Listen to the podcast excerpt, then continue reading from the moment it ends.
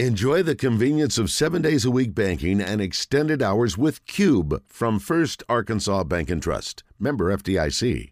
All right, Chris Turnage's coming up in mere moments. I'm going to tell you about uh, our friends over at Sanders Ground Essentials. Get your yard looking great. Making a call, 501 315 9395 or sandersground.com. It's simple. Over 20 years they've been doing it. Kent and Kyle, a couple of good local guys who hire local people and take care of local customers. So you can hire the big national out of state company or you can get the local guys to take care of business and hire local folks. Keep your money uh, in the local community. That's what I like to do. Sanders Ground Essentials, doing it right, and they will go the extra mile. A professional soil analysis to make sure your lawn is getting exactly what it needs, and that does not cost any extra at all.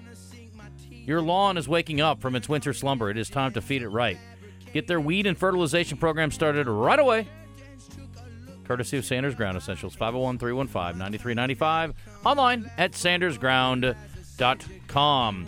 The NFL draft is, let's see, I don't want to do math, Wes. It's Tuesday, right? So 12, 7. Uh, let's just say 7, 24, 31, 4. Anyway, it's like two days away. Anyway, Chris Turnage is just standing by on the Brandon Moving and Storage Hotline. Hi, Chris. Good morning, gentlemen. And uh, yeah, Justin, let's just stick with the days. That makes much easier calculation there. It- It is tonight plus two days, 48 and 7. So whatever that is, 56. 55. 55 hours, 55. Thank you, Wes. 55 hours and like eight minutes. Um, okay, so let's start with the Rodgers trade and the draft picks that exchanged hands. Question one Who got the better end of the bargain, or was it good for both?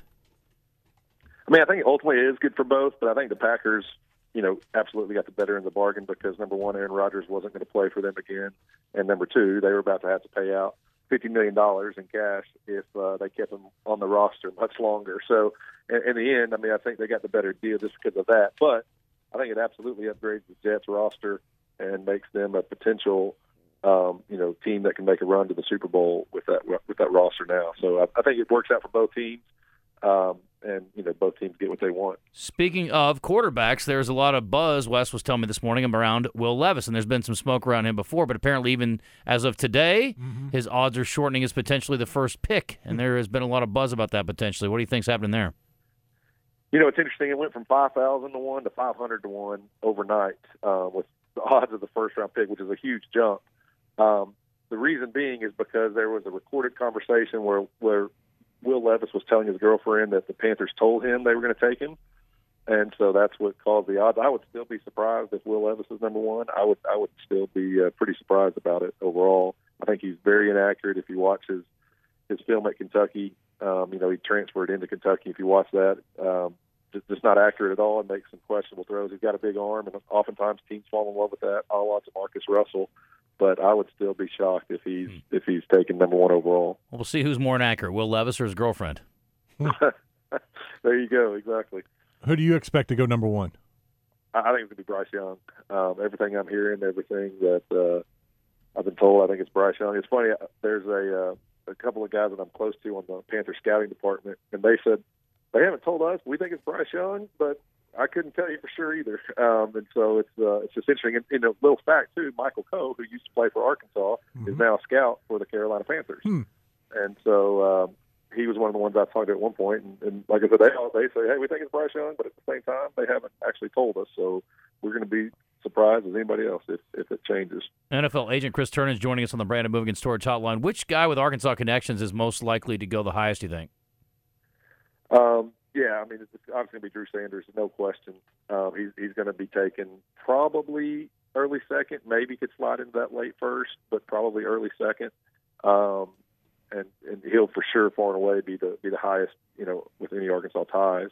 And then after that, you're going to have kind of a, a kind of a, a race, I guess, with between maybe Ricky Stromberg, maybe um, a client who didn't go to University of Arkansas, my client, uh, B.J. Thompson from England, Arkansas, that went to Baylor, ended up at Stephen F. Austin. He could be in that fourth round conversation um, along with Stromberg. So that's where I think you'll see kind of the that next group group fall. How tall is he? Uh, Stromberg or B.J. BJ. Uh, he is six, right under six six. Yeah, like I knew six was- five and six eight. Yeah, six- I knew he was eight, long. something like that. Yeah, that's cool. He won the triple jump in the state of Arkansas and long jump in the state of Arkansas. So he's very athletic, uh, athletic freak. It was kind of a crazy story. Right before his pro day, he had some kind of food poisoning, and he literally threw up on the way driving to the facility for pro day. And uh, you know, you see a lot of guys make tell the scouts and make excuses. Oh, I'm not feeling good if my 40's bad. You know, they kind of do it. But literally, you could see the throw up on his socks and shoes. The scouts like, well, we know he's not making it up. Wow. Um, and he, he still ran like a four five seven and Jeez. had a vertical of 38 and a half and uh, like a 10 8 broad. So still did very well even with that. Is Matt Landers, uh, Jadon Haselwood, are they next in the conversation? Do they have a shot to be drafted? Yeah, they absolutely have a shot to be drafted. Um, you know, I think there's, I mean, Landers obviously helped himself a ton in the post draft process with the 40 um, that he put out there and, and some of the other testing numbers that he did. You know, Haselwood actually hurt himself a little bit. Just he didn't run as well as what teams had hoped. He did improve it from the combine to pro day, but didn't run as well. And just his numbers are all kind of average across the board.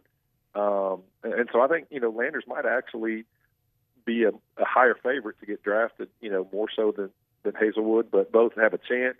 If they do, either one of them or both will be, you know, sixth, seventh conversation, um, you know, or, or a PFA after the draft. The other thing to consider, you know, last year was the biggest draft class ever in the history of the draft because of COVID. This is the second biggest class in the history, a little smaller than last year, but still bigger than most. And so as a result, some of those guys that normally not get drafted in the sixth, seventh could be pushed down out of the draft, which could affect, you know, a Matt Landers or a Jade Haselwood because of that. With all the extra bodies and obviously limited space, now you've got some additional opportunities. The USFL just got underway last week, Chris, and the uh, XFL obviously has been um, playing for a while. Is that a uh, a path that the NFL is going to pick from? I don't know uh, if a lot of guys have made that jump, but is that something you expect to be more common as we go forward? Yeah, absolutely. I mean, there. In fact, last year out of the XFL, there were 52 players that ended up signing with the NFL team um, from last. Or I'm sorry, USFL. Um, and so this year, yeah, I think you're going to see a lot of teams looking at you know the XFL, USFL guys because they're getting you know live film, and so I think yeah, you're going to see a lot more of those guys get signed, um, and then maybe take the place of, of some rookies that normally would get signed there to fill out a 90 man roster with the NFL. You told us who goes number one. Uh, to me, the big question: Who do the Texans take it to? Yeah, and that's where everybody's kind of saying the draft is really going to start with the uncertainty. Is you know, do the Texans keep that pick? Do they trade out? It wouldn't surprise me to still see them trade down, um, especially if um, you know you see the Colts or somebody like that want to jump up and get Will Levis, or you know you're hearing C.J. Stroud might fall now, maybe out of the top eight, maybe out of the top ten. But um, I think number two is really really interesting. I'm hearing a lot of rumblings that say if the Texans keep that pick, they're not taking quarterback there, um, and they're going to go with one of the premier defensive linemen, whether it's you know the kid from Alabama, whether it's the kid from Texas Tech. But I'm hearing you know that kind of story, and then they try to take a quarterback at number 12, their second first round pick. So hearing a lot of rumblings about uh, about that with the Texans. Old Houston, maybe not going to take the pick. Maybe they're going to massage situation, see what they can come up with. Too soon? All right, Chris, this and appreciate the time. Uh, I know you got a busy week. Thanks for carving out a little for us. We'll talk to you soon. Thanks, guys. See you. All right.